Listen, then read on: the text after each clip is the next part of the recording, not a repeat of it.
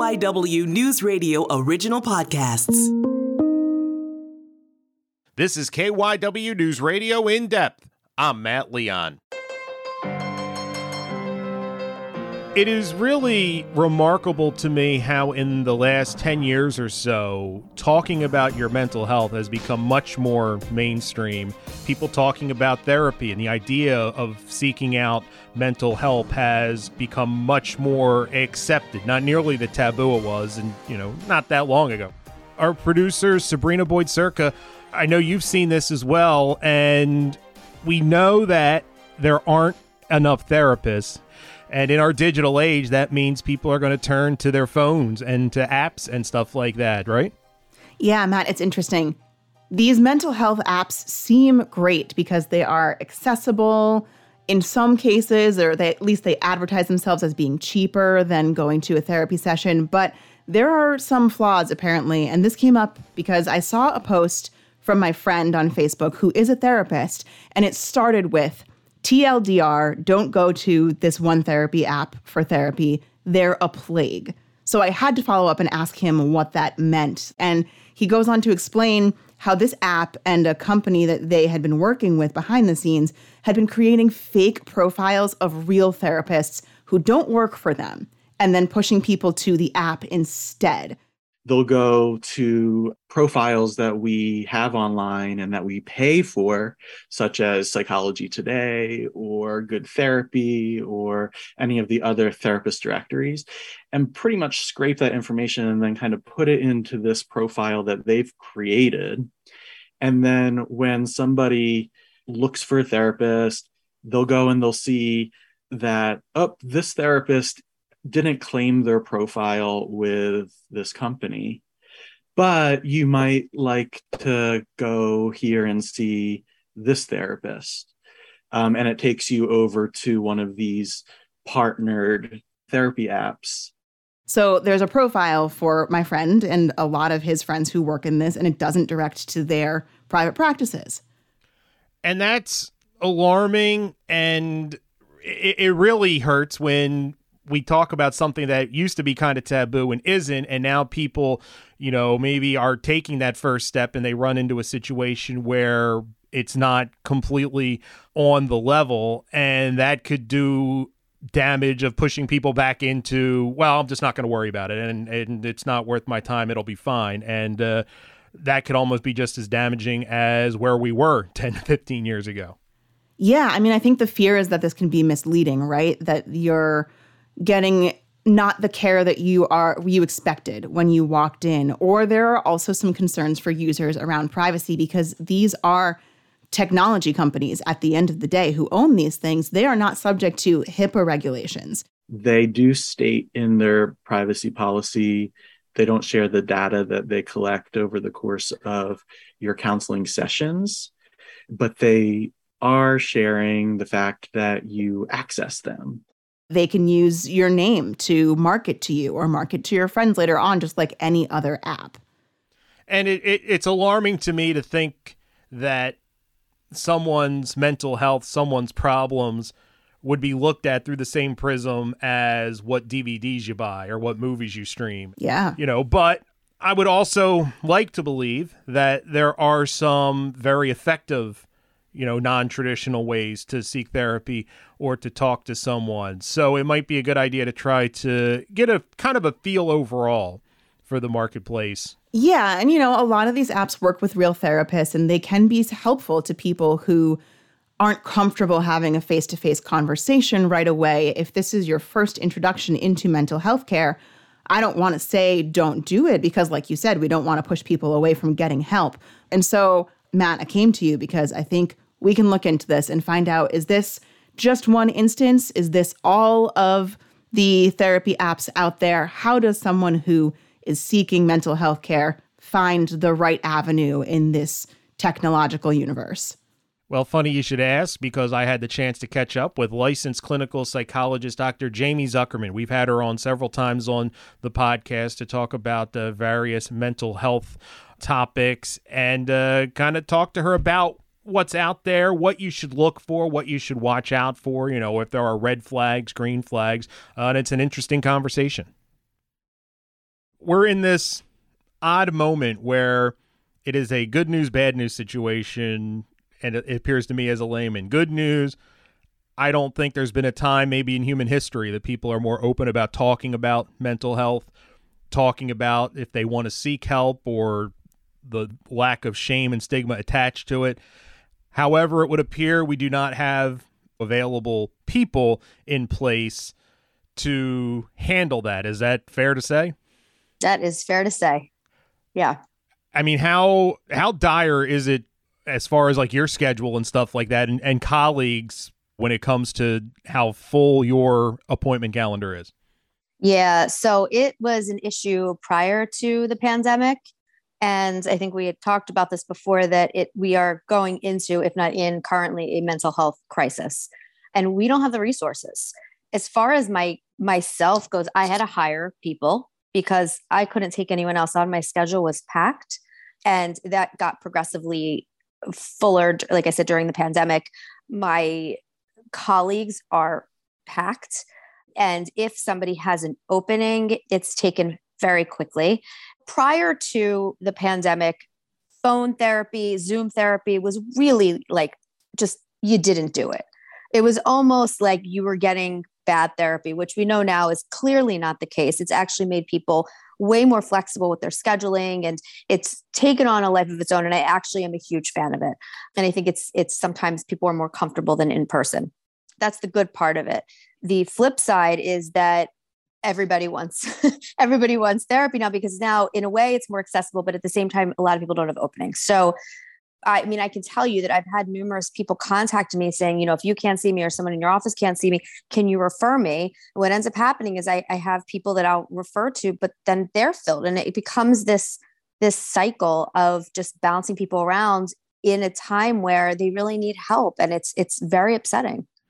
And we're talking about the Philadelphia suburbs of Delaware Valley, if we're having this problem here, I can only imagine what it is like in poorer areas, rural areas. Yep. You know, probably that problem is to the 10th degree. Yeah, because that was, I mean, that's always been a problem. And so now it's a dire situation. It really is. Uh, I couldn't agree more. So, that being said, I know there are a host of apps mental health apps that can connect you.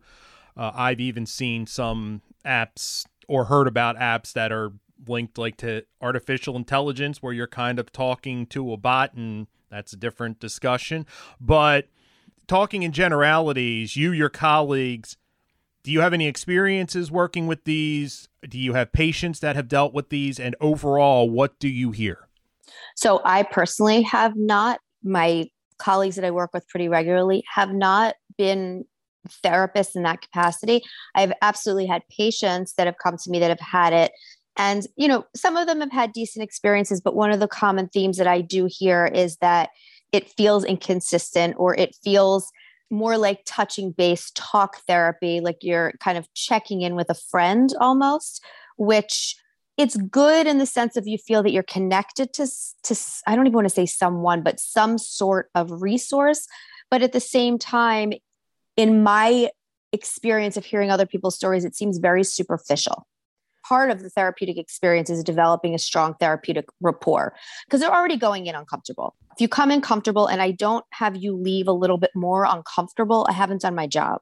So i think that this type of therapy was making people kind of feel like they vented but that's kind of where it stopped. Now, that being said, do I think that that's better than nothing? A hundred percent.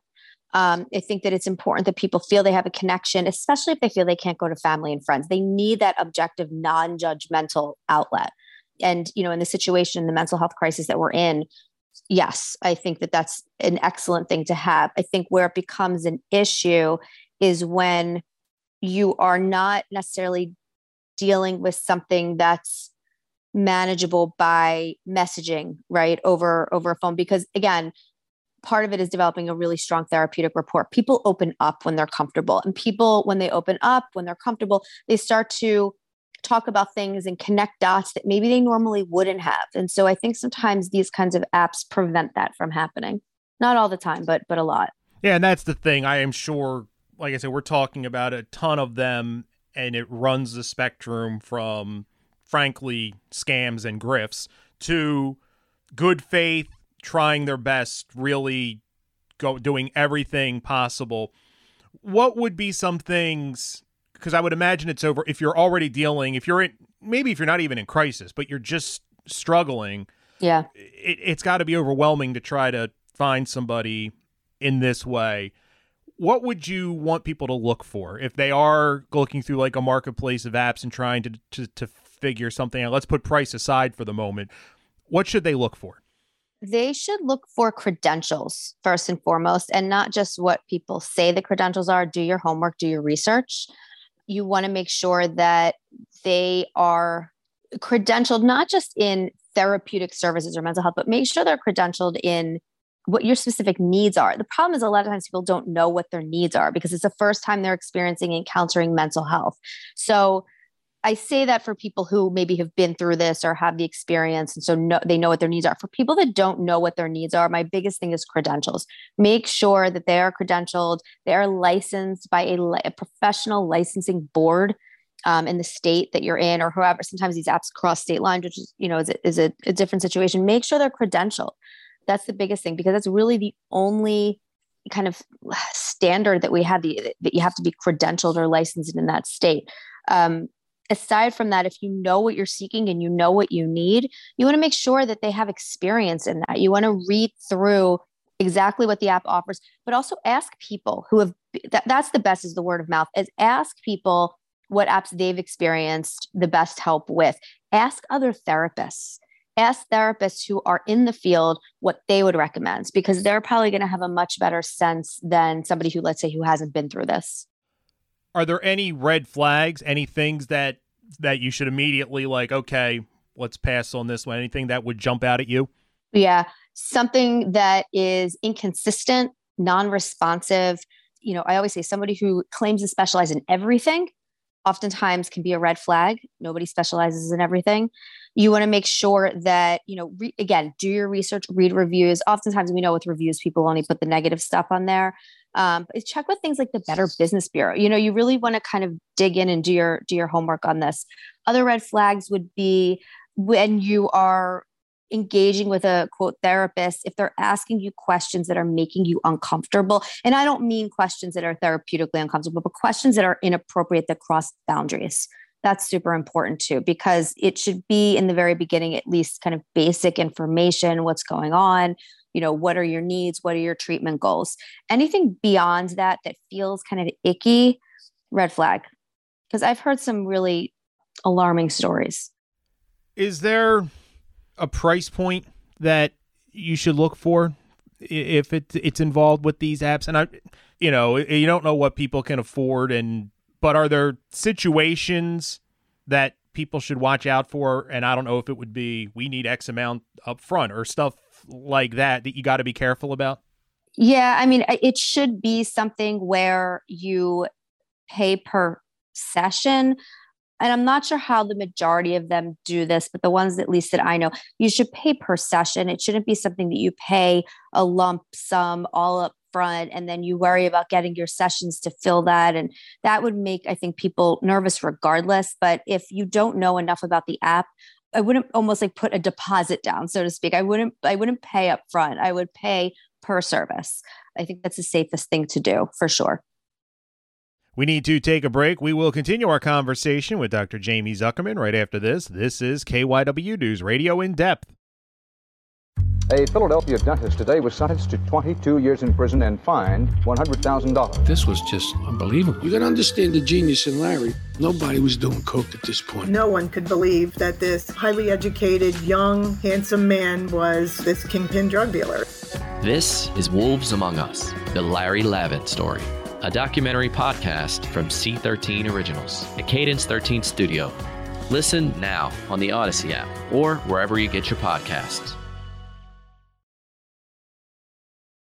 We are back on KYW News Radio in depth, continuing our conversation with Dr. Jamie Zuckerman. A lot of these apps, one of the things I've heard is on the other side, flipping this on its head, the therapists that work with them, for some of these, they have to be on call constantly. And, you know, because you never know when people are going to need help. I mean, what should if people that are listening this are mental health practitioners and, and they're dealing with this, what is too much? What should they be careful of? So, for mental health providers, uh, you know, if you are in that field, in the therapy field, you know that boundaries are number one. And you have to maintain them. If somebody is in crisis, you refer them to you know 911 or to go to their nearest emergency room you you kind of work with them in that crisis moment until they are in a better stable mindset at the time but other than that somebody as a therapist again unless it's an acute crisis should not be on call 24 7 as like a buddy to text. One it breaks boundaries. Two the therapist if you have people doing this all the time you're going to burn out um, and then you won't offer beneficial therapy. You're going to be exhausted and you're going to you know if you have all these patients that are messaging you constantly with no barriers in place um, it becomes super overwhelming we're talking about being in a mental health crisis but you kind of everybody concedes that there's not enough people to help is there any hope of this getting fixed like one of the things during the pandemic i would talk to people that run public health programs at colleges. And we would have a depressing conversation about the state, but to say the thing that gives me hope is we just had our largest freshman class or our our applications are up 45% because people have heard the call and want to help. Is there hope that that we're seeing that on the mental health side? And it's once again, this is something that will take years to come to fruition, but is the arrow at least pointing in that direction that people have heard the call and want to get into this field to help?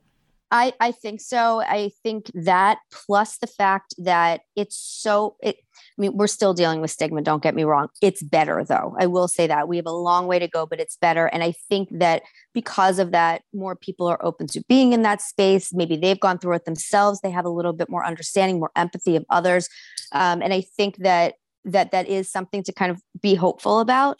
We want to make sure that the training is appropriate you know a lot of times we see people getting quote certificates or we see people taking a course online and then you know calling themselves a therapist you'd be very careful with that because that yeah that can churn out a lot of quote therapists but again you have to be very um you have to do your research as far as training goes. So there's it's kind of a double edged the other the other thing that ends up happening too is you know we talk about insurance companies. Part of the problem too is from a from a therapist standpoint we have to think about reimbursement rates as well. And so what ends up happening is you have clinics right? Mental health clinics and you have therapists who are seeing 10 12 14 patients a day day in and day out and it gets extremely overwhelming and there is a ton of therapist burnout. I'm actually more concerned with therapist burnout than with you know with the amount of people coming in let's say. That that's almost the, the bigger issue is that you know the therapist for the therapist for the therapists um, you know especially frontline workers we've seen this a lot it, it's kind of like the people that are helping others really need help right now and i just don't know that we have the resources for that because they're burnt out and I think people need to understand kind of the the lay of the land. Yeah. And I also think people need to understand they're not alone if they can't find someone. That it's oh, not, no, not you're not doing anything wrong. You're this not is, doing anything wrong. Mm-mm. Yeah.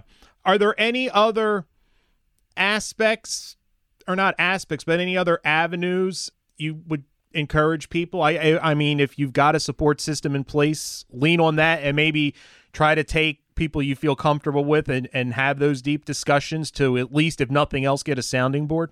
Yeah, if nothing else, find somebody. Now it doesn't have to be this is this is the thing I always tell people remember. Your support network doesn't necessarily have to be the people that you're closest to. I think people forget that you could have somebody at work, let's say, or you could have somebody that you see every day while you're walking your dog, you know, that that you feel a level of connection to that maybe you share similar situations or similar stories or similar upbringings, that maybe you feel less judged by them than people that you're closest with, right? So don't just limit yourself to your immediate support network. Um, that really opens you up to a lot of other avenues. The other thing, too, and, and sometimes people aren't aware of this, there's psychology today and we've talked about that before where you go in you put your zip code in psychologytoday.com put in your zip code put in your insurance it'll pull up a ton of providers in your area and you just have to call them and see who's taking new patients. Get on as many waiting lists as you possibly can. Call every single day if you can to see if there's been a cancellation because you know people think they're annoying by calling. They're not. Because what happens is if there's a cancellation and you happen to call sometimes you can get in. So that's important. Also look in your area for um, universities that have training programs master's level programs doctoral level programs. A lot of times they will have counseling centers where the students are trained in those clinics and they're supervised by doctor level and master's level therapists. Um, and they're usually either free or very low fee and they work on a sliding scale. So that's also something that's a huge, that's been uh, actually a really huge, huge help, at least from my ends for referring people out. And do you think when it's all said and done, if we do it right, things like apps can be incredibly valuable? Like if we get to a point where, you know, and I'm talking in a, a, little bit of pie in the sky. But if we were to be able to weed out, and uh, it could be an incredibly valuable tool to complement what you do. Uh, and I don't mean compliment like you go back and forth, but to to help alleviate some of the strain. I do. If they do it right and they do it based on accurate training, diagnosis, that's the other thing. You want to make sure that the, that you're being diagnosed properly, which is hard to do over you know some of these apps so i think it's a good alternative if you can't get in i don't think it's i mean i say this now but i also said this about zoom therapy. So you know this could be this could change but i don't think it's a perfect alternative to in person or you know zoom or, or whatever you want to do. I don't think it's an alternative to that but i think for now i think that it's definitely effective enough. Um, and i think that as we kind of figure out where we're going with it and changes are made and it's revised and revamped and you know maybe different kind of blueprints of how to do it are developed i think it'll be a fine tool to use. Um, but i i think that in the meantime if that's what you have access to it's like i said it's it's better than than nothing assuming that it's you know legit and it's by people who are effectively trained that's it for this episode of KYW News Radio in depth. You can listen to the podcast free anytime on the Odyssey app, and you can find it wherever you listen to your favorite shows. I'm Matt Leon, and we'll have another episode out soon.